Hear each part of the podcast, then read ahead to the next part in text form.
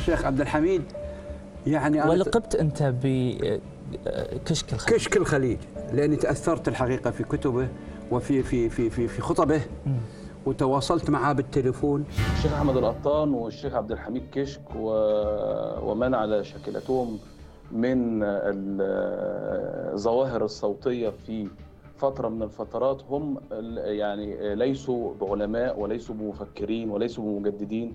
هم مجرد خطباء أجادوا الخطاب السياسي. يا طواغيت العالم إن خيول الإسلام مسرجة. يا طواغيت العالم إنكم عاجزون أن تطفئوا نور هذا الرجل يعني نستطيع أن نقيمه بأنه ظاهرة دعوية وسطية معتدلة. وذلك باعتراف المؤسسات الرسمية في دولة الكويت. فأهين الحقيقة الشيخ أحمد إهانة كبيرة كنا نجلس. معه. وأهين أيضا الكويتيون أهينوا ووضعهم تحت درج. ويا أخت السعودية اعلمي أن التآمر عليك بالدرجة الأولى. إنك الآن محضا للصحوة. والجيل المسلم ولم يبق أحد الآن في الدنيا إلا وينظر إلى حجابك. المكاسب التي حققناها بالحجاب لا نريد أن نتنازل عنها ولو سنتي واحد. من أكثر الشخصيات التي خدمت مشروع الإخوان عربيا وإقليميا هو أحمد القطان قصيدة القطان الشهيرة ذات المطلع تبا جدار الصامتين التي تحولت إلى نشيد تعبوي للحركات الإسلامية. يعتقد أنها بطاقة العبور التي عرفت الآخرين خارج الكويت بهذا الخطيب الثوري. ألقى أحمد القطان هذه القصيدة من على منبره في أحد جوامع الكويت الذي كان يطلق عليه وصف منبر الدفاع عن المسجد الأقصى. تعليقا على أحداث حماة التي هاجم فيها نظام حافظ الأسد المدينة عام 1982 بحجة تحصن فلول الإخوان الثائرين ضده فيها أو المعروفين باسم مجموعة طلائع الفتح. شكلت هذه الخطبة المفعمة بالحماس والبكاء قاطرة حملت الداعية الكويتي أحمد القطان إلى العالم العربي وتحول من داعية محلي إلى صوت إقليمي وأممي. يتم تبادل أشرطة الكاسيت التي تحمل خطبة في أماكن شتى من العالم محتلا بذلك شعبيته الخطيب المصري الشهير عبد الحميد كشك. فمن هذا الخطيب المفوه الذي رحل عن دنيانا قبل أسابيع؟ وما محطاته الفكرية والحركية؟ وكيف انتهى به المطاف؟ هو أحمد بن عبد العزيز بن فواز القطان ولد في المرقاة بالحي الكويتي القديم. عام 1946 وتخرج في معهد المعلمين عام 1969 وامتهن مهنة التدريس للمواد العامة الأدبية لعدة سنوات ثم وكيلا لإحدى المدارس حتى العام 1996 ثم تقاعد وتفرغ للعمل الخطابي والدعوة. اختلط في بداية حياته بالشيوعيين في الكويت ثم تعرف على دعوة الإخوان هناك وبدأ مسيرته في الخطابة من مسجد صبيح عام 1970 بإلقاء ما حفظ من أشرطة الشيخ حسن أيوب فصار من أبرز خطباء ما يسمى بحركة الصحوة الإسلامية في الثمانينيات وبداية تسعينيات القرن العشرين. تثقف بكتابات سيد قطب ومحمد قطب ومحمد عبد الستار فتح الله سعيد ودرس خطب عبد الحميد كشك وتتلمذ بعض الوقت على يد الشيخ عبد الرحمن عبد الخالق إمام ما يعرف بالمدرسة السلفية الكويتية. ويتحفظ البعض على وصف هذا التيار بالسلفي. يصنف القطان في إطار مدرسة الشيخ عبد الحميد كشك والشيخ حسن أيوب والشيخ حسن طنون وهي مدرسة فنون الإثارة الخطابية والعظة المفعمة بالخطاب الموجه الناقم على واقع المسلمين حكاما ومحكومين. رفع شعار منبر الأقصى يناديكم. مثل هنا مدرسة محمد لعبد الحميد كشك فأسس منبر الدفاع عن الأقصى وأعلن عنها عام 1979 في مسجد بمنطقة الدوحة بالكويت. وتنقل بين مساجد الكويت محاضرا وخطيبا من تلامذته ومقلديه الداعية محمد العوضي ونبيل العوضي. أشهر خطب أحمد القطان تأثيرا في مصر كانت عن اغتيال الرئيس الراحل أنور السادات ووصل عدد الخطب إلى 214 خطبة حماسية كانت تباع في مسجد صلاح الدين في المنيل ومسجد عين الحياة في حدائق القبة ومسجد رمسيس ومسجد العزيز بالله. كما كانت خطبة الشيخ أحمد القطان بعنوان مجزرة حماة في العام 1982 التي خلفت أثرا كبيرا في الشباب في مصر والدول العربية مستغلا إحساس مناصرة النساء المعذبات في سوريا. ثم خطبة سليمان خاطر الشاب الجندي المصري الذي قتل على الحدود المصرية عددا من الإسرائيليين. ويقال إنه انتحر. إضافة إلى خطبة مناصرة جبهة الإنقاذ في الجزائر وخطبة رسالة لشباب مصر. أما خطبة عن العراق والكويت فبحسب المحسوبين على تيارات إسلامية منافسة لجماعة الإخوان فإنها كانت سببا في نهاية شهرة أحمد القطان في العالم العربي والتي وقف فيها مناصرا لحكام الكويت أمام صدام حسين ليفقد بذلك شعبيته في ساحة الإسلام الحركي. أنا هدى الصالح وهذا برنامج جماعات. معنا في هذه الحلقة من الاستوديو في الرياض الدكتور خليل الخليل وهو الكاتب والأكاديمي المختص في التوجهات الإسلامية وكان سابقا مستشار في سفارة خادم الحرمين الشريفين في الولايات المتحدة للشؤون الدينية والإسلامية. حياك الله أستاذ خليل. حياك الله أخت هدى وأنا سعيد بك وباللقاء بك وبالذات بالحديث عن تلك الحقبة المهمة جدا والتي شكلت في في في ذلك الوقت وإلى الآن شكلت أجواء معينة وأجواء ذات صبغة إسلامية وفيها بعض الدخل وفيها بعض الفوائد. ومعنا من القاهرة بشاركنا من القاهرة كل من الأستاذ الباحث والصحفي متخصص أيضا في الحركات الإسلامية سيد الحراني وله عدة كتب في هذا المجال من بينها الجماعة الإخوانية وعسكرة السيرة النبوية وأيضا الأستاذ عزام أبو ليلى وهو صحفي وباحث أيضا في الحركات الإسلامية. حياكم الله معنا. أهلا وسهلا بحضرتك. إذا تسمحوا لي أبغى أبدأ مع ضيفي هنا من الاستوديو في في الرياض وأبغى أسألك دكتور خليل. عشت مناخ السبعينات والثمانينات. كيف تصف أثر نجوم الخطابة بمقدمتهم أحمد القطان من أبناء الحركة الإسلامية على المشهد الثقافي والسياسي سواء نتكلم بالكويت أو في منطقة الخليج أو في الدول العربية. يعني كانت ذيك حقبة مفعمة بالدعاة الجماهيريين أو دعاة المنابر. الأجواء كانت الحقيقة مفعمة بالتأثير الصوتي التأثير لتلك الأشرطة لتلك النداءات لتلك التوجيهات. فكان هنالك من المشاهير الأول التي عرفتهم في السبعينات منتصف أو قبل منتصف السبعينات كان هنالك الميلادية طبعا القرن الماضي كان هنالك كما ذكرتي أستاذ هدى عبد الحميد الكشك الشيخ عبد الحميد الكشك كان هناك الشيخ حسن أيوب وكان هنالك الشيخ أحمد عبد العزيز قطان رحمهم رحمهم الله وكان هنالك كذلك الشيخ أحمد السناني في المملكة العربية السعودية كان صوتا يعني إلى حد كبير هو تتلمذ على أشرطة الشيخ كشك والشيخ كذلك حسن أيوب وكذلك تقريبا وإن كانوا في سن متزامن الأستاذ الشيخ أحمد قطار رحمة الله. أحمد السناني هو شقيق ولد السناني لأحد هو شقيق ومن رباه في الحقيقة لأنه أخذ من والده وهو في السنة يعني الابتدائية كان والده يعيش في عنيزة وأخذ الشيخ أحمد من باب التراحم والتواد وكذلك التربية كان يعيش في شارع العطايف وأخذ لمدارس تحفيظ لمسجد لتحفيظ القرآن الكريم. أنا كنت أسكن في الظهيرة يعني لست بعيد عن شارع العطايف. وكان حريص عليه. وكنت أعرف أنا وليد وهو في يعني السنة الثالثة والرابعة الابتدائية. وكان يريد خيرا له لكنه فيما بعد أصبح يتشكى منه في الحقيقة. وحتى أحد القضاة بالمناسبة يعني طلب الشيخ أحمد وقال أنت بس يعني أخوك هذا شوف له الصرفه يعني لو كان هو ترك قضية تكفير فقط أنا أطلق صراحة لأنه يكفر أو مكفراتي فالشيخ أحمد ذكر لي أنه التقى به وكان رأى أن الأمر سهل لكنه وجد أن وليد كان عنيدا. طبعا إحنا نتكلم عن وليد سناني أحد عناصر قيادات تنظيم في تنظيم القاعدة أيضا.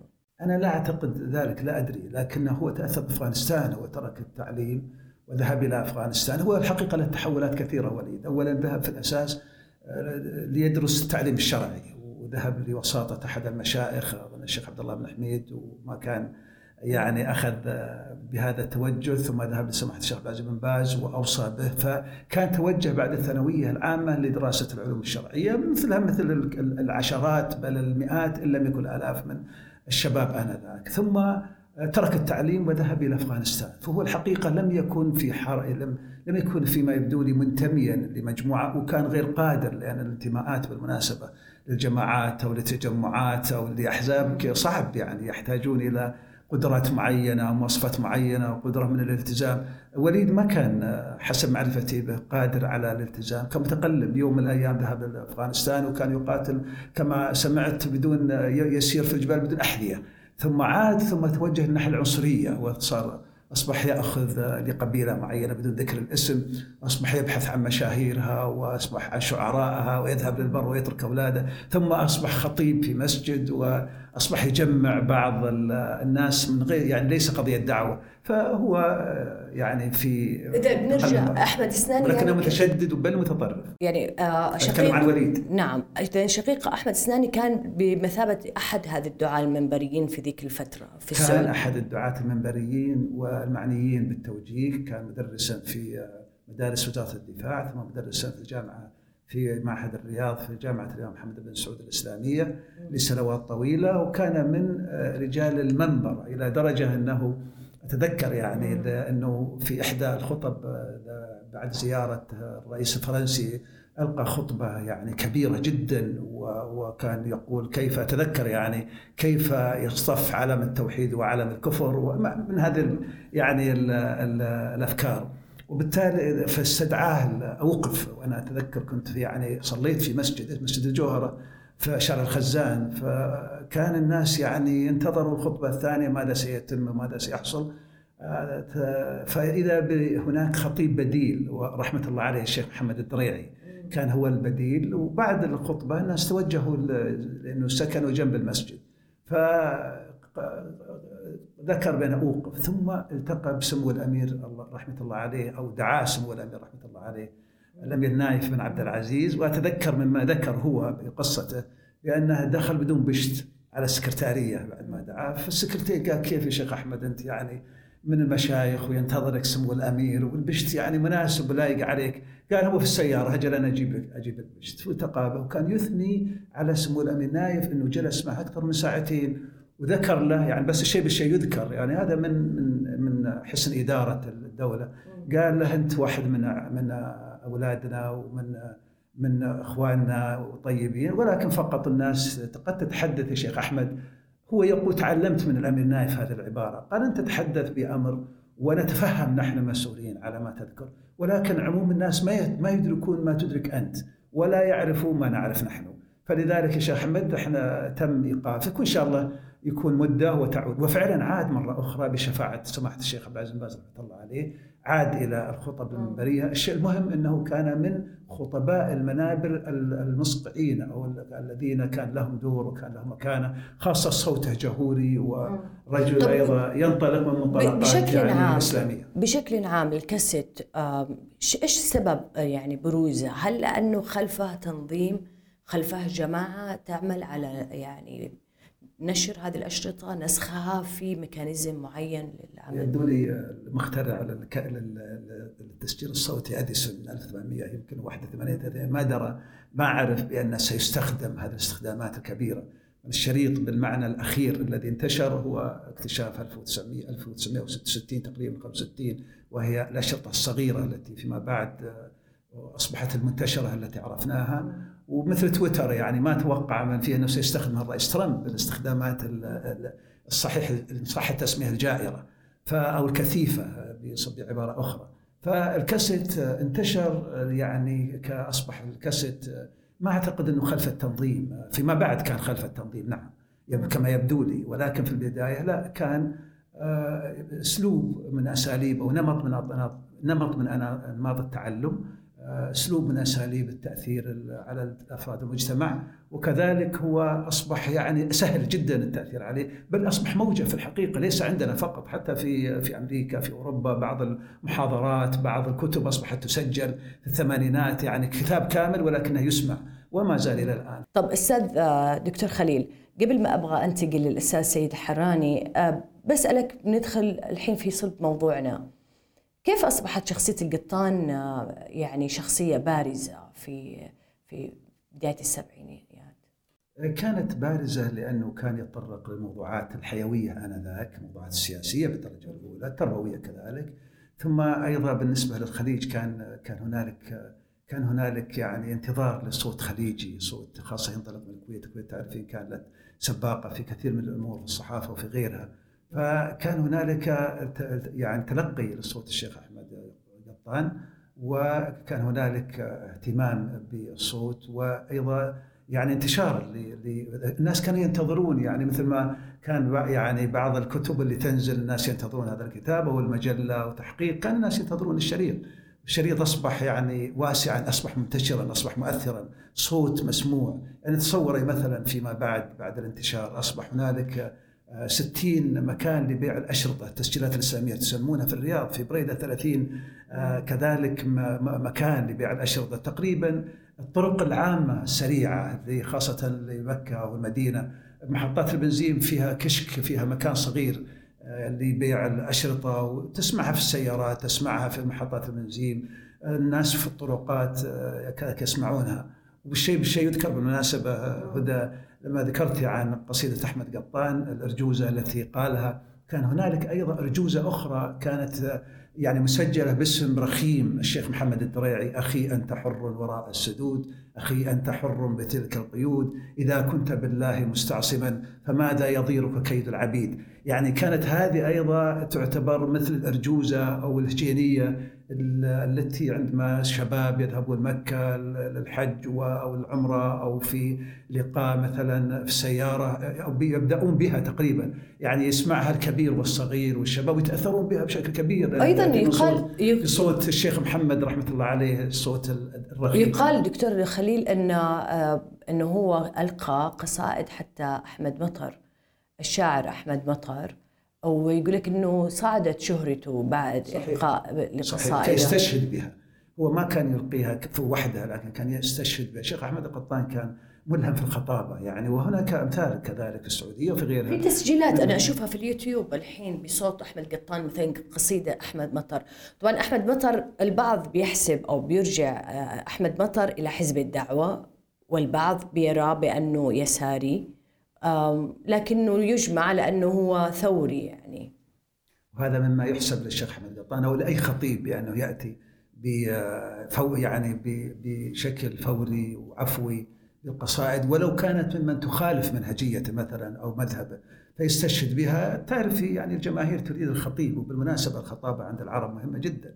لما يكون شخص مفوه ويخطب ويتحدث وأيضا الهيبة للخطيب مثل الشيخ أحمد قطان أو الشيخ أحمد السناني أو المشايخ الآخرين الذين يعني آه، أصبحوا مشهورين. وهذه أنا بسميها الموجة الأولى أو الدفعة الأولى من الخطباء. لأن هنالك أيضا دفعات أخرى إذا سمح الوقت اتحدث عنها. إن شاء الله. وتختلف الحقيقة فيما يخص الموضوعات التي يتحدثون بها. يعني كانت الخطب الأولى مثلا للشيخ المشايخ اللي ذكرنا عبد الحميد كشك كانت إلى حد ما دعوية تربوية وعمومية. يعني ما في يعني في فيها عموميات وفيها نهضة بالأمة. لكن فيما بعد جاء جاء خطباء آخرون يختلفون في منهجيتهم بعضها علمية وبعضها أدبية وبعضها هو خطبه كانت سياسية.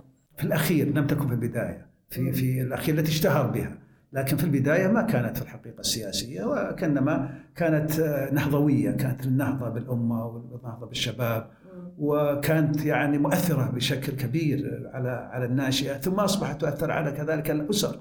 يعني الأسر التي ليست حزبية مثلا أو ليس لها توجه مثلا أخواني أو سلفي كانت تستمتع وتستمع وتستمتع بهذا الأشياء خاصة في مجتمعنا. اسمح لي أستاذ سيد آه، أبغى أسألك أستاذ سيد حراني تسمعني؟ أيوه فندم سامع حضرتك أوكي. أستاذ سيدي أبغى أسألك آه، الشيخ أحمد القطان كان عنده حضور قوي في داخل مصر. آه شو السبب؟ وانتشار اشرطته يعني.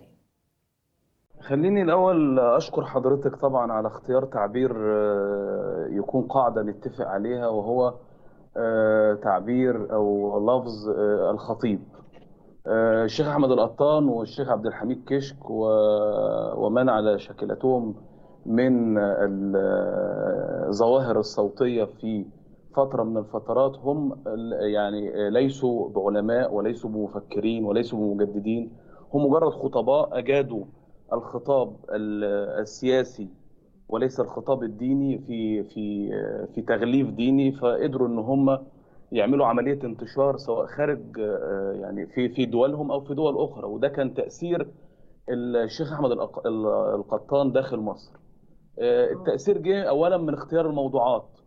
يعني هو لما آه، آه، اشتغل على آه، تسمية منبره بمنبر الدفاع عن الأقصى يعني من من آه، من من يعني آه، جميعا سواء في مصر أو خارج مصر متفقين على قضية الدفاع عن المسجد الأقصى فهو فهو اولا تبنى قضية متفق عليها من الجميع وتدغدغ المشاعر والعواطف. آه، اختياره الموضوعات داخل مصر بخطاب مثلا زي مهاجمة الرئيس السادات أو أو أو أو أو خطبة ضد الرئيس السادات وهو يعلم جيدا أن اتفاقية السلام مع إسرائيل سببت مشاكل كثيرة في التعاطف مع الرئيس السادات فبيكسب أكبر شريحة من المتعاطفين مع آه، توجهه سواء داخل مصر أو خارج مصر اختيار آه، خطبة آه، عن آه، سليمان خاطر.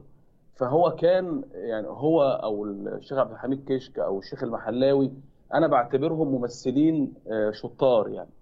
يعني أجادوا العملية التمثيلية بشكل كبير. يعني حتى لما لما تشوفي أحاديث أو لقاءات الشيخ أحمد قطان التلفزيونية في السنوات الأخيرة تلاقيه بيتكلم دايما على عملية التمثيل وال... والأداء الصوتي وال وال ال- إزاي ان هو استفاد من تجربته الاولى في امتهان أو أو ممارسة موهبة التمثيل سواء في الإذاعة الكويتية أو التلفزيون الكويتي. إزاي ان هو استفاد من وجوده جوه الحركة الشيوعية في البداية. كل ده اكسبه خبرة ان هو يعني يعني كي يعرف أو يبقى عنده آه، خلفية التغلغل داخل المجتمعات. وظاهرة أحمد القطان أو ظاهره عبد الحميد كشك أو الظواهر الصوتية الممتدة واللي بقت دلوقتي فيديو لمشايخ زي محمد حسين يعقوب وزي وزي محمد حسان وغيرهم من الخطباء وليس المفكرين أو المجددين هي ظواهر دايما بتنمو في المجتمعات الشمولية. يعني لما تقرأ حضرتك رواية 1984 لجورج أوريل بيتكلم على فكرة المجتمعات الموجهة أو المجتمعات الشمولية كيف تظهر فيها هذه الظواهر وتنمى مدفوعة من أجل الاستخدام في قضايا آه، آه، في قضايا وفي آه، موضوعات محورية زي ما تم استغلال شعبية ال- الشيخ أحمد القطان في فترة مثلا الحرب حرب العراق على الكويت إزاي استخدموا ال- القصر الأميري في تهدئة الشعب الكويتي. طب أستاذ أستاذ سيد آه الشيخ القطان هل كان يعني آه سلفي أم كان إخواني أم كان يجمع يعني ما بين السلفية والإخوان؟ يعني جمهوره من الطرفين كلهم بصي تحليلي وفي رأيي الشخصي الشيخ القطان كان قطان يعني قطان بمعنى مم. إيه اولا يعني. هو تربى على إيد الرعيل الأول من جماعة الإخوان اللي حصل إن هم عملوا أثناء آه، الإخوانية لل- للدول العربية الشقيقة في فترة الصدام مع النظام الناصري. فهو تربى يعني على إيد آه، مجموعة من قيادات الإخوان زي محمد حسن أيوب وزي حسن من مصر وزي حسن طنان من السودان وهو اعترف بده بنفسه. فالتربية والنشأة في مدرسة الإخوان. بعد كده هو لقى إن التيار الغالب في فترة من الفترات هو التيار السلفي الوهابي. بدأ يشتغل على ده وبدأ إن هو ينمي فكرة آه، يعني يغذي في بعض خط- خطبه وفي بعض لقاءاته مغازلة التيار السلفي. آه، في فترة من الفترات اشتغل على فكرة التيار الجهادي لما هو بنفسه اعترف وقال إن هو راح للمجاهدين الأفغان لدعمهم وقابل حكمة يار وقابل آه، وقابل أسامة بن لادن. فهذا الرجل لم يكن يع- يعمل يعني طبعا الراجل المتوفي من ثلاث أربع أيام ولا أسبوع. ولكن ال- إحنا هنا بنحلل ال- الظاهرة اللي مثلها واللي هي ظاهرة ممتدة يعني ممتدة للأجيال. يعني احمد القطان النهارده ما ماتش يعني المد- مات الجسد وفضلت خطاباته تنمي آه، داخل كل من يس- سيستمع إليها وتدغدغ جزء من مشاعره آه، إن يكون عندنا يعني آه، إرهابيين جدد. يعني زي ما هو بنفسه اعترف إن خطابه كان في فترة من الفترات خطاب تحريضي وإن هو لما لقى إن وتيرة ال- العمليات الإرهابية بدأت تعلى وده ده نتيجة تأثيره فبدأ يقلل آه، هذا الخطاب آه، نتيجة توجيه من آه، بعض ال- المتحكمين في صناعة القرار السياسي سواء في دولته أو في دول أخرى هو متعاطف معاها أو داعمين ليه. طب اسمح لي إن- أبغى تفضل. آه فهنلاقي إن ال- الشيخ أحمد القطان في فترة من الفترات آه، ذهب إلى أفغانستان دعم المجاهدين الأفغان ما بعد فترة. يعني فهنلاقي إن هو آه، تربية إخوانية آه، سلفي ال- ال- بعض ال- بعض المشروع مشروع جزء من مشروع حياته جهادي في مرحلة من المراحل ختم حياته كما قال في كثير من لقاءاته متصوفا. فغازل العملية الصوفية. فهو الرجل لم يكن في يعني في, في من, من ال A to Z كده. هذا الرجل كان يعمل لمشروعه الشخصي لصناعة مجده الشخصي. حتى أنا بتحفظ على سواء اتفقت أو أنا اختلفت مع الشيخ عبد الحميد كشك آه، لكن أنا بتحفظ على لفظ أو تعبير إن أحمد القطان كشك الخليج. لأن هو بنفسه اتكلم عن معاناة كشك سواء المعاناة المادية أو المعنوية أو النفسية. آه، ورجل من المنبر إلى السجن ترى أحمد القطان كان- من القصور إلى المنتجعات. فهذا الرجل لم يكن يتمتع بالصفات اللي تمتع بها عبد الحميد كشك سواء اتفقت أو. اختلفت على شخصيته. بما انك بما أنك جبت اسم الشيخ عبد الحميد كشك آه، أبغى أشغل مقطع لرأي في إحدى في مقابلة على قناة الرأي الكويتية. ولقبت أنت نسمع مع بعض. كشك الخليج كشك الخليج لأني تأثرت الحقيقة في كتبه. وفي في في في, في خطبه وتواصلت معه بالتليفون. عاش فقيرا ومات فقيرا بين سجن طره وبين الاستخبارات والتعذيب إلى أن قال ادعوا لي أن أموت ساجدا ساجدا يوم الجمعة. فمات ساجدا يوم الجمعة. وله ما كان الله أكبر فكان له مكان. من كلماته الظريفة وكان يعني خطيب مفوه. يجمع بين الأدب واللغة العربية اللهجة المصرية والشعر والنكتة والتعليق. وحيد زمانه لم يخرج مثله لا من قبل ولا من بعد. ونبرات صوت والتحكم فيها عجيب. اسمع من كلماته. نعم. سألنا الله إماما عادلا. فوهبنا الله عادل إمام شوف شلون يا رب شوف اسمع. إذا أردت أن تنجز فادفع الوينجز. البخشيش. البخشيش. تركيب ها؟ تحفظ. أكبر محرك للجماهير رأيته بحياتي. أهو في استعراضه لأسماء الله الحسنى التسعة والتسعين وال...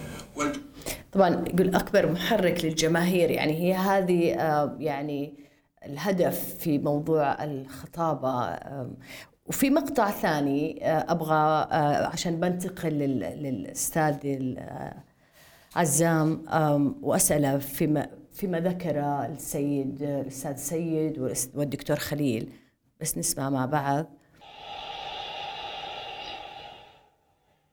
يا طواغيت العالم إن خيول الإسلام مسرجة.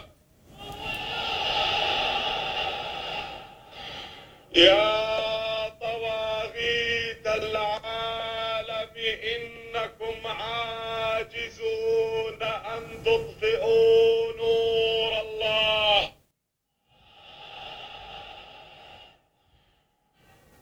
هو أن تنطلق الخلافة المنتظرة من أرض الجزائر بإذن الله.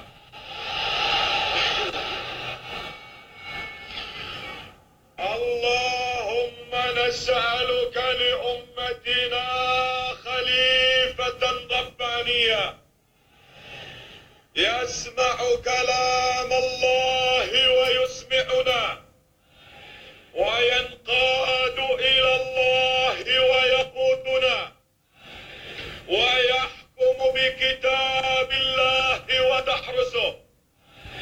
لا يخضع للبيت الأبيض ولا يركع للبيت الأحمر. أستاذ عزام أبغى أسألك حضرتك كمتابع ومراقب للحركة والنشاط ال- الإسلامي تقريبا في الثمانينات والتسعينات كيف تشوف كانت أشرطة الشيخ أحمد القطان يتم تداولها؟ شو أسباب انتشارها بشكل كبير في ذلك الوقت؟ كيف وصلتكم للقاهرة؟ نعم. آه، اولا آه، تحياتي لحضرتك وتحياتي لضيفك الكريم في الاستوديو والتحيات للأستاذ سيد الحراني الزميل العزيز. آه، بس بادئ ذي بدء يعني أريد بس التحفظ على بعض الأوصاف التي وصف بها ال- الراحل الشيخ أحمد القطان. منها الضيف الكريم معك في الاستوديو وصف إن آه، حالته الدعوية كانت يعني أشبه بحالة متطرفة أو تدعو للتطرف يعني ومنها ما ذكره الزميل العزيز السيد الحراني انه هو ظاهرة صوتية وإنه يصنع ارهابا جديدا يعني. أنا أتحفظ على هذه الحالة من باب التقييم لل- للرجل وقد ذكرت ذلك في كتابي الأخير اللي هو اعترافات قادة ال- الجماعات الإسلامية إنه و- يعني وأشرت إلى الشيخ أحمد القطان بالتحديد هذا الرجل لم يكن بهذه الأوصاف. هذا الرجل يعني نستطيع أن نقيمه بأنه آه، ظاهرة دعوية وسطية معتدلة. وذلك آه، باعتراف المؤسسات الرسمية في دولة الكويت. آه، يعني آه، أظن أن وفاة الرجل استدعت أن كل مؤسسات الدولة الكويتية على أعلى المستويات تنعيه وتعدد مناقبه ودوره التربوي والخيري وتأثيره الوطني في في على دولة الكويت. آه، أظن لو كان هذا الرجل بال- بالمتطرف أو الذي يدعو إلى التطرف لم تكن دولة الكويت المعروف عنها دولة خليجية آه، آه، نظامها يعني نظام معتدل. ونظام مقبول ومقبول غربا ومقبول في الشرق ومقبول في ال- في الخليج. لم تكن تنعي هذا الرجل بهذه الكلمات الطيبة التي لكنها عليه. أوقفته أوقفته عن الخطابة أكثر من مرة. منعته من الخطابة في الجوامع. نعم. أنا أنا أنا أختلف يعني. المنع هذا بسبب الخطاب ال- ال- آه، اللي يدفع للتأجيج وتثوير الناس وإثارة يعني عندهم نوع من الغضب آه، وتوظيف البعد السياسي في خطبة. نعم نعم. أنا لا أختلف معك في في في نقطة أستاذة هدى يعني. أن للرجل بعض المواقف وبعض ال- ال- الخطب الشهيرة التي يعني آه، كانت آه، يعني مسار تحفظ بعضها. مثلا زي خطابه في مقتل الرئيس السادات. هذا الخطاب قد يؤلمنا مثلا نحن في مصر. آه، آه، خطابه مثلا في بعض الأحيان الذي استدعى أن يوقف دولة الكويت توقفه عن الخطابة كنوع من ال من من من من ال يعني آه، منع هذا الخطاب من الانتشار أو تحديد للإطار الذي يتحدث أن يجب أن يتحدث فيه الرجل، لكن دعيني بس أكمل الفكرة أن الشق. القطان لم يكن ظاهرة صوتية. بدليل تأثيره داخل الكويت نفسها، تأثيره داخل الوطن العربي بأجمعه من المحيط إلى الخليج، تأثيره في المحيط الإسلامي، تأثيره العالمي. يعني هذا الرجل لو كان ظاهره صوتيه لسقطت من البداية. الظاهرة الصوتية آه، يعني كما رأينا كثير من الدعاة وكثير من الخطباء آه، مجرد أن يظهر على الساحة من السهل أن يختفي، لكن هذا الرجل بشهادة ضيفيك الكريمين أنه لن تنتهي ظاهرة القطان بوفاته بل ستستمر. الشيخ القطان لا يمثل داعية فقط ولكنه حالة نستطيع أن نسميها الحالة القطانية.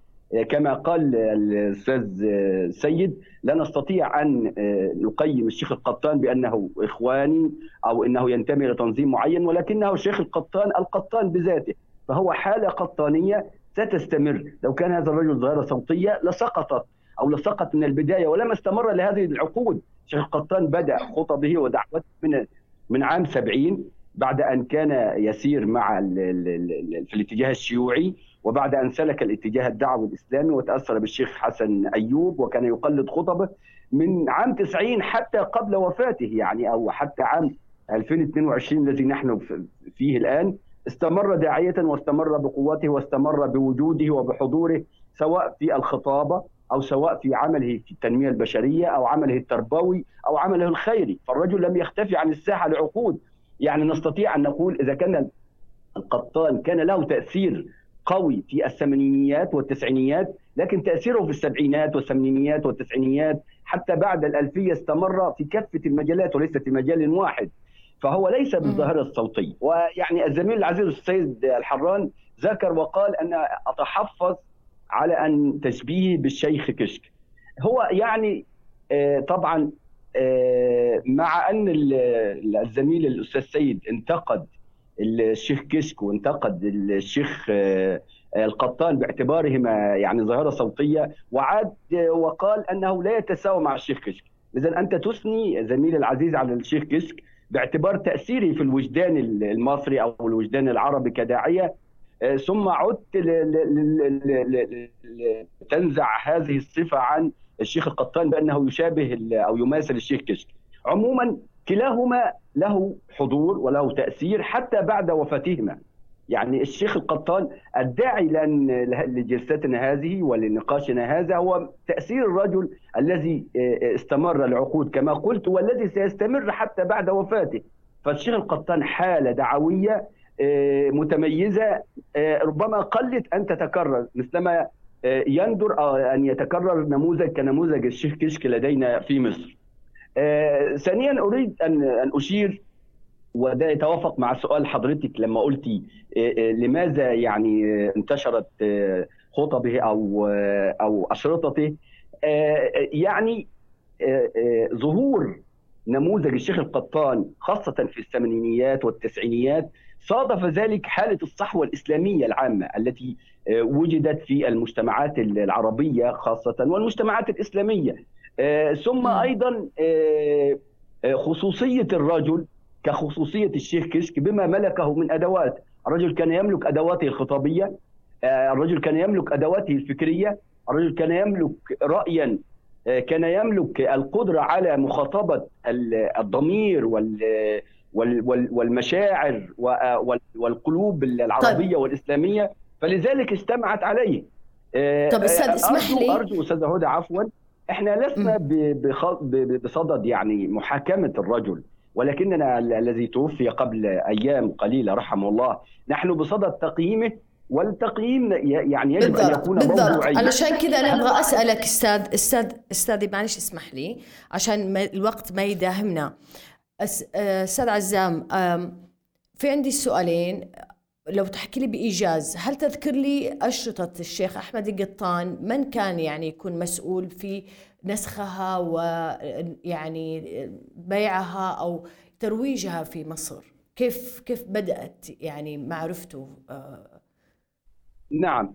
يعني هل كانت عبر جماعة الإخوان المسلمين لأنه هو كان نشط مع جمعية الإصلاح آه، في الكويت؟ آه، طب دعيني أؤكد على ما قلت أن لا أحد يستطيع أن ينسب الشيخ القطان لجمعيه المسلمين أو كونه اخوانيا الشيخ القحطان أنا أرى أنه اشبه أشبه تاثيرا بالشيخ أحمد ديدات مثلا في الجنوب أفريقيا. طب أستاذ إحنا يعني هذه خطيناها هذه النقطة أستاذ نبغى ننتقل للشيء الثاني أنا معك, معك فيما يتعلق بالأشرطة. العامل لنشر اشرطته هي وجود الحركات الإسلامية أو وجود الجماعات الإسلامية داخل مصر. هذه الجماعات تبنت فكرة الرجل. يعني كثير من الجماعات حاولت أن اعجابا بخطبه وبرأيه وبفكرته خاصة في تأييده للقضيه الفلسطينية التي تخاطب الوجدان العربي والوجدان الإسلامي.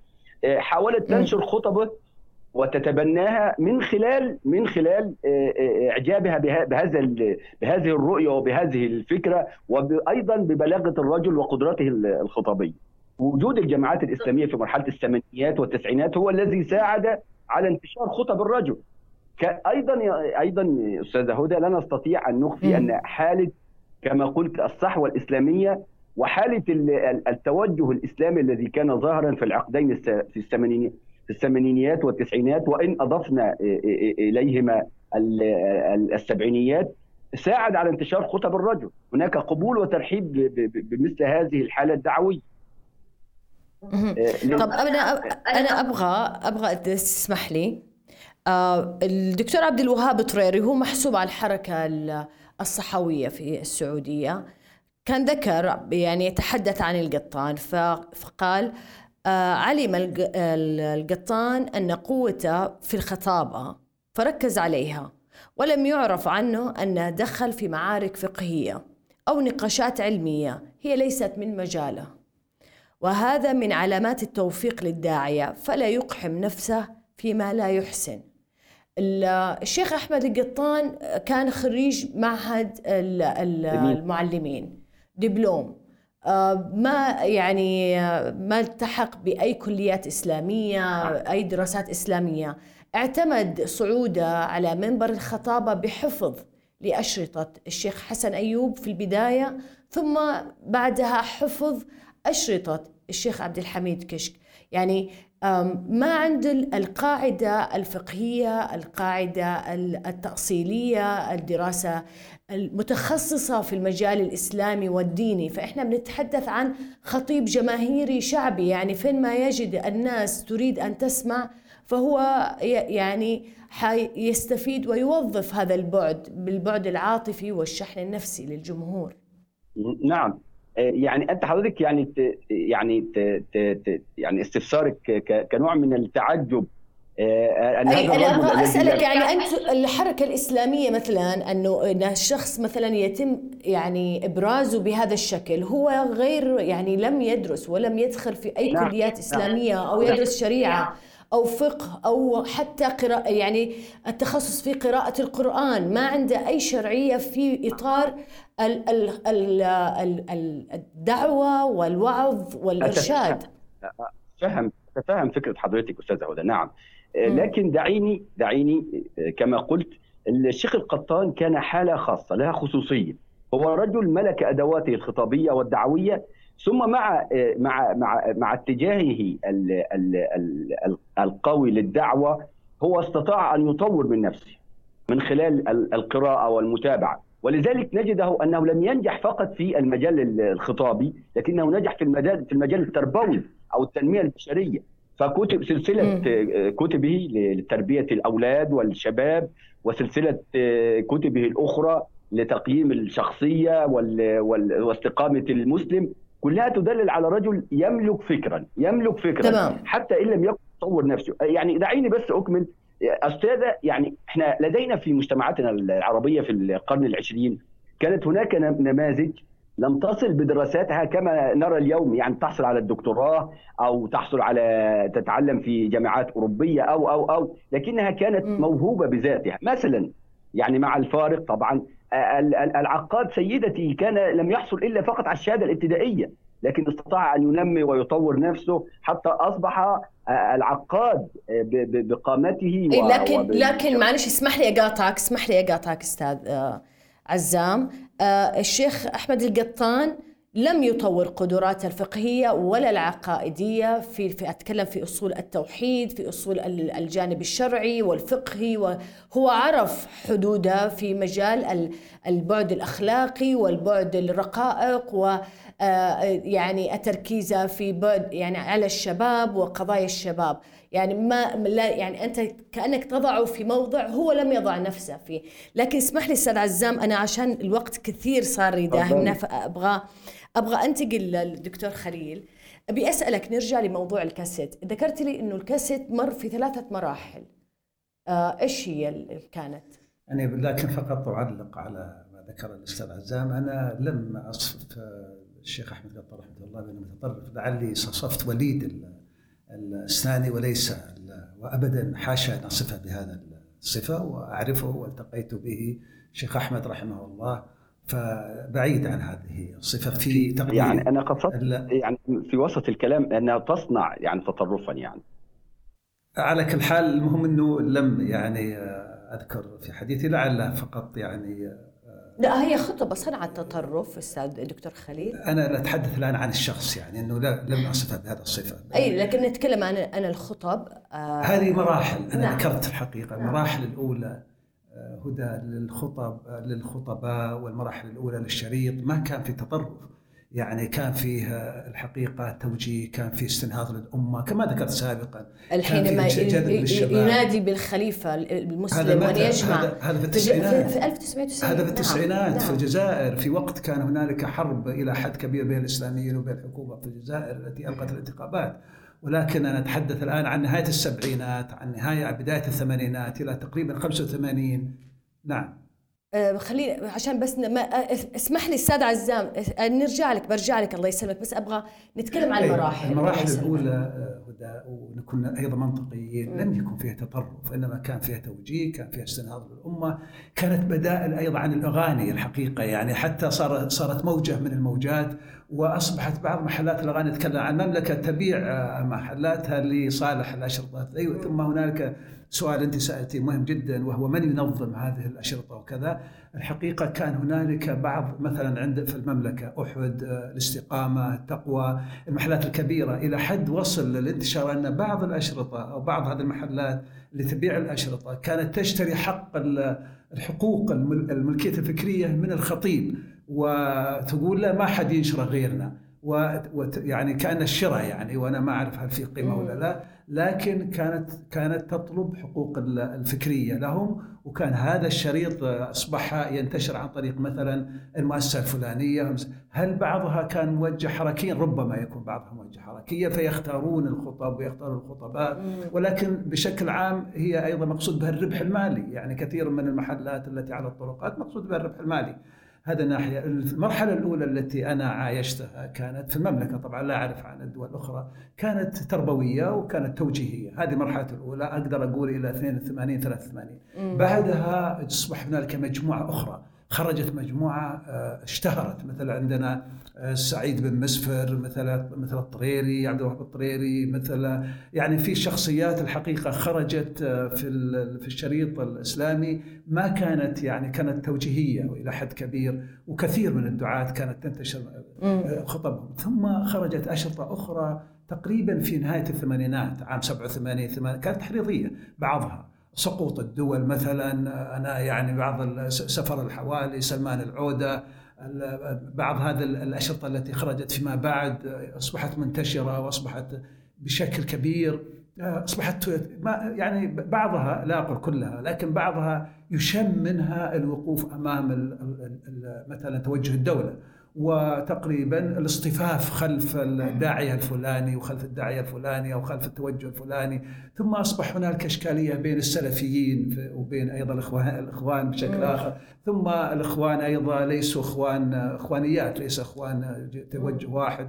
المهم إنه دخل الشريط بعد المرحلة الأولى مرحلة أخرى في الوسط ثم مرحلة أخرى التي هي ربما علينا لنا عليها ملحوظات وعلى خطبائها بعض أو متحدث فيها بعض بعض الملحوظات خاصة التي أفرزت المرحلة التي أفرزت كثير من من الخطب والخطباء كانت الحقيقة ال- كانت حرب تحرير الكويت. هذه كانت التي صنعت تمايزا بين الخطب والخطباء وأيضا أوجدت إلى حد ما تراجع من بعض مثل الشيخ أحمد قطان بالضبط. يعني أنا أبغى أسألك في هذه إيش موقفه؟ كان إحنا نعرف إنه كان عنده موقف تأييد لاستدعاء والجيش الأمريكي أو القوات الأجنبية لمساعدة في تحرير الكويت. وكافة الكويتيين الحقيقة ذلك الوقت حتى بعض الذين فيهم تشدد ضد بعض توجهات المملكة بدون ذكر أسماء إلا فيما بعد أيضا يعني أصبحوا في حالة يعني مختلفة تماما. خاصة بس أنهم أحبطوا من توجهات الإخوان في الأردن في السودان في في بعض الأماكن في المغرب العربي أحبطوا من بعض التوجهات الموجودة. طبعا إخوان مصر لم يكن لديهم موقف لأنه الرئيس مبارك كان هو الكلمة له فبالتالي لم يكن له موقف سلبي فيما يخص تحرير الكويت. إنما آه، كان عبد الرحمن عبد الخالق آه، كان آه، أصدر آه، يعني إنه عدم تأييد لهالموضوع وتم يعني تنحيته. لكن عبد الرحمن عبد الخالق طبعا محسوب على تنحيته عن السلفي التيار السلفي محسوب إيه نعم ليس محسوب على الإخوان وإن كان في بداياته له توجه إلى حد ما لكن عبد الرحمن الخالق هو الذي صنع السلفية العلمية في الكويت وبقي في الكويت ثم أصبح الحقيقة فيما بعد ومنع من دخول المملكة حوالي يعني. ثمان سنوات. عبد الرحمن الخالق بعد قضية جيمان وتوسط بالسفارة السفارة السعودية في أمريكا وأنا كنت حاضرا وقد وجه خطاب للدولة وكتب كتب كانت خاصه التوجه ضد إيران شفعت له كثيرا. المهم إنه في رفع الشيخ.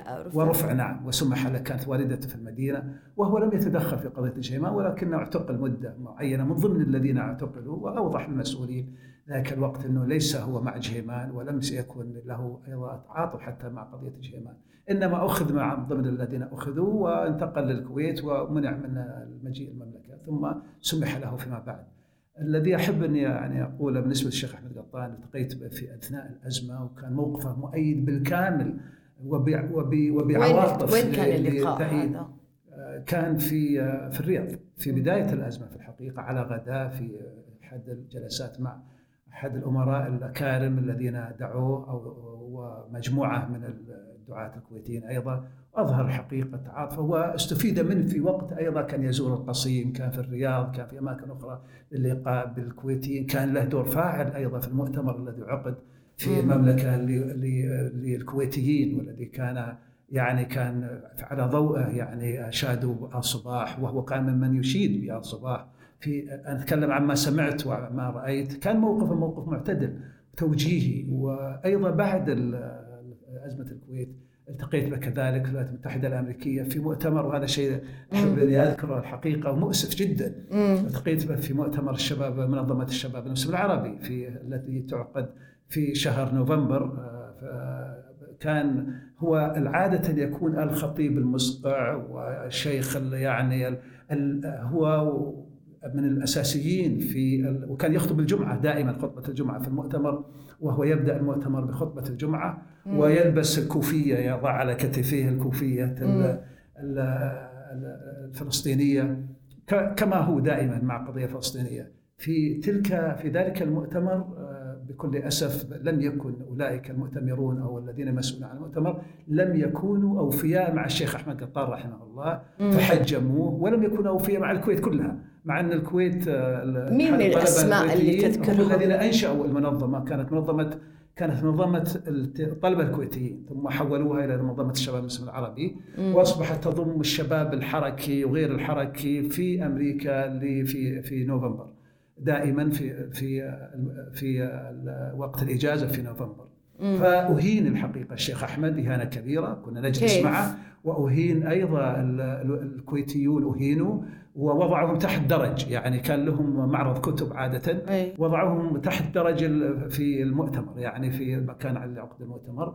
وكانوا يعني يتأسون جدا كيف نحن الذين يعني قمنا بهذا أنشأنا هذا الكيان ورعيناه والشيخ أحمد قطان هو خطيبه الدائم سمحوا له بالخطبة مع تحجيم في الموضوعات لكن كان متأسفا وكان مغتمضا من الموقف المسؤولين مين تذكر لي. يعني إذا كان صار حدث سجال بينه وبين أحد من هذه الشخصيات المؤتمرين الموجودين هناك مين مثلا؟ هو لم أنا لم أحضر طبعا السجال ولكن كان يذكر لنا إحنا كنا عادة يعني من من الذين نحضر آه، اسمه بن محمد بن فيصل بن تركي رئيس الشؤون الساميه في السفارة ومجموعة والطلبة يأتون من سعوديين وغير سعوديين يعني لقاءات في اللابي على الغداء على العشاء.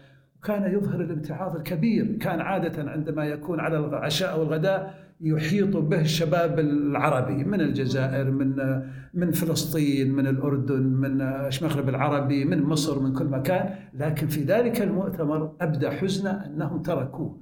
يعني لم كما ذكرت كان كأنه كأنه غير مرحب به. كأنه غير مرحب وكأن الكويتيين كلهم غير مرحب بهم آنذاك. فكان ممتعضا وذكر قال شوف كيف يعني الأحداث التي توضح من هم الذين يبقون معنا هل ك يعني هل هي نتكلم إحنا عن عن جماعة الإخوان المسلمين التنظيم الدولي آه أم التيارات أو السلفية الجهادية اللي غضبت عليه يعني في ذيك كان التوجه الإخواني. أي. لأنه التوجه الإخواني منتشر. بعضه داخل مثلا في التنظيم الدولي والبعض لم يدخلوا في التنظيم الدولي مثل السودانيين. يعني التوجه السوداني توجه حسن الترابي لم يكن مع التنظيم الدولي بل كان ينتقده. لكن كان الغالب هم من هم مرتبطون بالتنظيم الدولي من الأردن هل لهذا. السبب؟ هل لهذا السبب؟ بعض بعض الدول يعني الدول كانت مرتبطة بالتنظيم الدولي.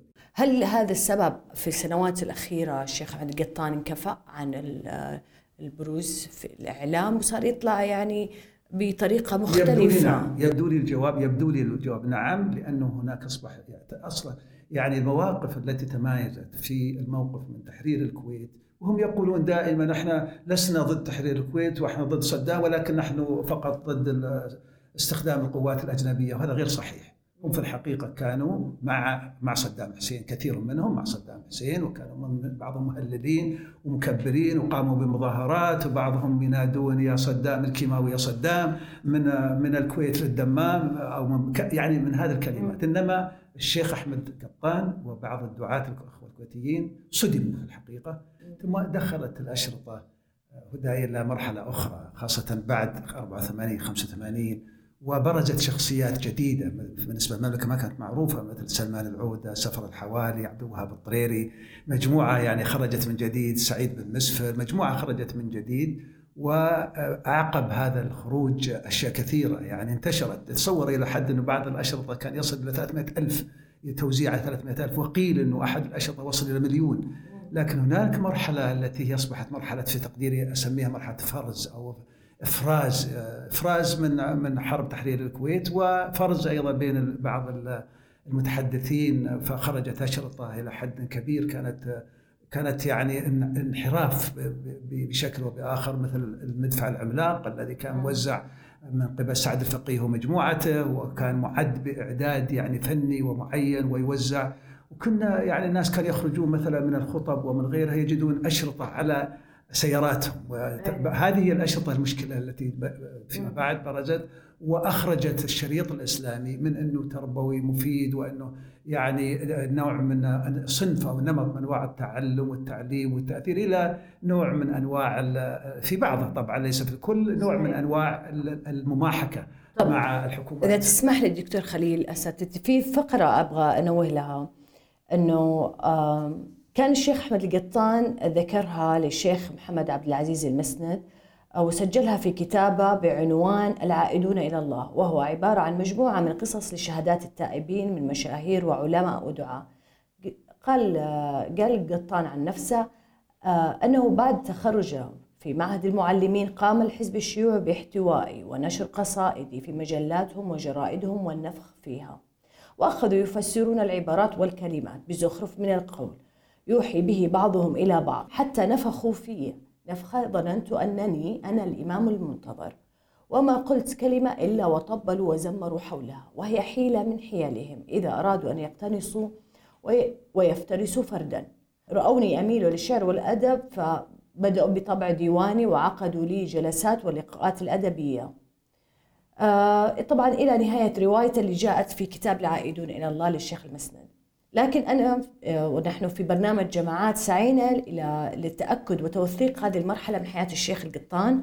إلى أي مدى هو كان بالفعل احتك بأعضاء الحزب الشيوعي وأنه مسألة نشر أشعاره وقصائده واستقطابه للحزب الشيوعي.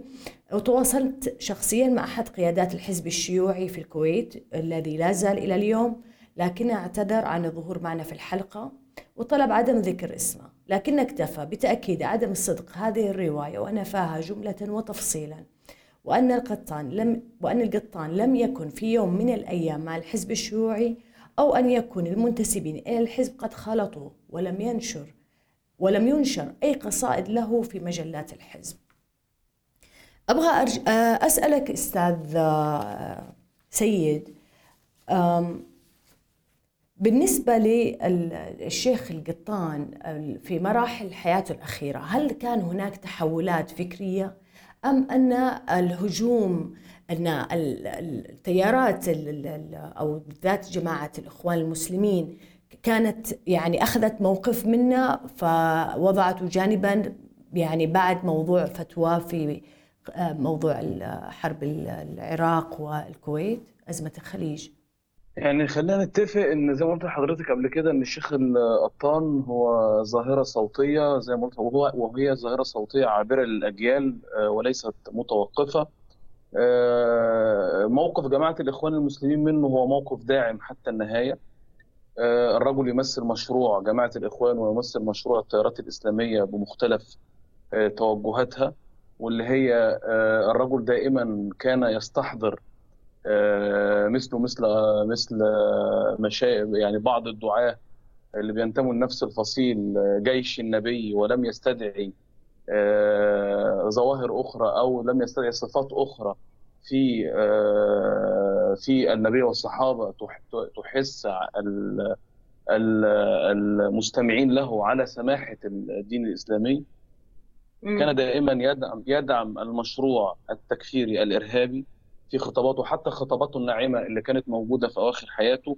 زي ما قلت لحضرتك هو ختم حياته تلفزيونيا طبعا ظهور تلفزيوني مكثف برامج مختلفة بيتكلم فيها دائما بيت- بيتكلم فيها عن نوستالجيا عنده آه، فكرة الحنين إلى الماضي والذكريات. فدائما كان يصدر آه، آه، يعني عملية التصوف أن الرجل ينهي حياته متصوفا ورعا. ولكن لم يتخلص ابدا من ال- شغف ال- الحضور الجماهيري. فهتبص تلاقي إن عند حضرتك مثلا بعض الروايات والقصص المختلقة اللي أنا من وجهة نظر إن هي مختلقة آه، زي مثلا محاولة خطف القذافي دي في مرحلة من المراحل محاولة اغتياله من حزب البعث. آه، كل هذه الأشياء كانت أيضا كان ذكر محاولة اغتياله من قبل أبو نضال الفلسطيني.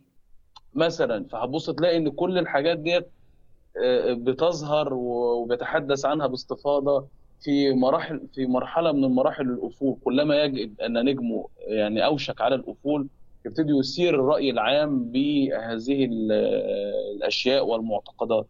آه، وال- والأفكار. آه، آه، فترة السبعينات اللي البعض بيسميها فترة الصحوة الإسلامية وكأن الإسلام قبل هذه الفترة لم يكن له صحوة هي ساعد كل من آه، انتمى للتيارات الإسلامية المتشددة وهي فترة التشدد الإسلامي وفترة ظهور التيارات المتطرفة وفترة يعني إيه عملية يعني زي ما بيقولوا إيه عملية تحضير ال- العفريت أو تحضير المارد المارد ال- الإسلامي اللي إحنا دلوقتي بقى الغرب عامل آه، مراكز دراسات على هذه الفترة والإسلاموفوبيا اللي تصدر لنا من هذه الفترة. أحمد القطان وغيره من الشخصيات كانت من أكبر أو من أكثر الشخصيات داعمة لوجود هذه الأفكار. وبالتالي كان جمهور أحمد القطان والمروج له في مصر وخارج مصر آه، كل من انتمى إلى هذا الفكر أو هذا التيار. اللي أنا بسميها دايما شريحة المنت... شريحة المنتفعين. وأيضا شريحة الداعمين. يعني هنبص نلاقي إن الإخوان المسلمين اللي هم في مرحلة من المراحل أو في المرحلة الأخرانية لحياة الراحل أحمد القطان يروج بعض صغارهم وهم ينفون هذه الروايات بأنهم لم يدعموا أحمد القطان أو على خلاف معه أو بتاع. أكثر من أكثر الشخصيات التي خدمت مشروع الإخوان عربيا واقليميا هو أحمد القطان. ف... فده وجهة نظري ومن خلال رؤيتي وتحليلي للكثير من الأحداث والتفاصيل. طب أستاذ أستاذ عزام أبي أنتقل لك أسألك كيف كيف استقبل يعني كيف ترى التحول الأخير في حياة الشيخ أحمد القطان خاصة طلع في مقابلة وأثنى على مجموعة من الفنانين والمطربين في الكويت وفي الوطن العربي وحتى كان يدندن لإحدى الأغنيات. مثلا انفتاحها مثلا فيه له كاسيت كان يدعو المرأة السعودية بالتزام الحجاب والغطاء و وأنها يعني أن تكون جزء من الصحوة الإسلامية وكذا. فرأينا فترة في سنوات الأخيرة يعني بنات إحدى بناتها كانت يعني شارك مذيعة في إحدى القنوات الدينية وأيضا كشفت يعني تخلت عن النقاب رغم أنها كانت منتقبة قبلها ففكت النقاب وأصبحت يعني تكشف وجهها. هذه محجبة نعم. هذه هذه حضرتكم في أو كحركة إسلامية. كيف ترى هذه التغيرات عند الشيخ أحمد القطان؟ هي ليست التغيرات كما حضرتك يعني تكرمت وتفضلت بوصفها. ولكن من الطبيعي أن الرجل في بداية حياته وشبابه أن يكون خطابه يعني خطابه أكثر حماسة وأكثر يعني لا أريد أن أقول تشددا وأكثر تمسكا وأكثر تحفظا لكن مع النضوج والكبر والسن أصبح الرجل أكثر هدوءا واتزانا في خطابه ولغته وكحرصه المعهود دائما على التواصل مع كل الطبقات والشرائح التي رأيناها تنعي الرجل يعني مع اختلافه مع اختلافها معه في فكريا. الكثير من الشرائح وال وال وال والتيارات أو ال- والاتجاهات في في الكويت نعته آه، ده, ده هذا دليل على ان الرجل كان متواصلا مع الجميع له قبول مع الجميع. آه، أيضا آه، يعني بالنسبة لبناتي حتى ثبت أن الرجل في تربيته لبناته ال- ال- ال- ال- العشر هو معه يعني عشر يعني أنجب عشرة آه، آه، فتيات. آه، تربيته ليست بالمتشددة أيضا وليست بال- بالمتكلفة يعني هو ترك لهم أيضا هو ترك يعني ال- البذرة الإسلامية والتربية الإسلامية وترك لهم حرية ال- ال- ال- نعم لكن إحنا نتكلم مثلا لمن كان يصعد المنبر لسنوات وأشرطة عن العفن ال... عن الأشرطة عن العفن الفني عن. يعني إحنا نتكلم عن يعني تبدل في تا- تام في في مكان يدعو إليه وفي سنواته الأخيرة يعني كيف أصبح اليوم آه، يعني كما أقول لك هو في بداية حياته ويعني في مرحلة السبعينيات مرحلة الشباب ومرحلة ال- الدخول بقوة على مرحلة على الالتزام من بعد تركه للاتجاه ال- الشيوعي. آه، كان من الطبيعي أن يكون خطاب الرجل بهذه الصورة وبهذا التشدد وب- أو بهذا التمسك ال- ال- ال- ال- ال- الكبير. لكن مع النضوج ومع مراحل العمر أصبح الخطاب أكثر تطورا أكثر هدوءا أكثر اتزانا. طيب. هذا رأيناه رأيناه في كثير من التيارات والجماعات يا أستاذ. يعني طيب، مثلا أس- في مصر يعني آه، عندما تستمعين الآن لخطاب الدكتور ناجح إبراهيم كنموذج ماشي أيوة. آه، و- وكتاباته الأكثر اتزانا والأكثر رصانة والأكثر تمام. هدوءا. اسمح لي تماماً عشان في بداية تمام. حياته. وصلت. وصلت فكرتك. أبغى بس وبإيجاز آه، إذا سمحت. موضوع بعد أزمة الخليج وموقفه منها الشيخ أحمد القطان كيف أصبحت إذا لديك فكرة؟ كيف أصبحت علاقة آه، التيارات الإسلامية فيه؟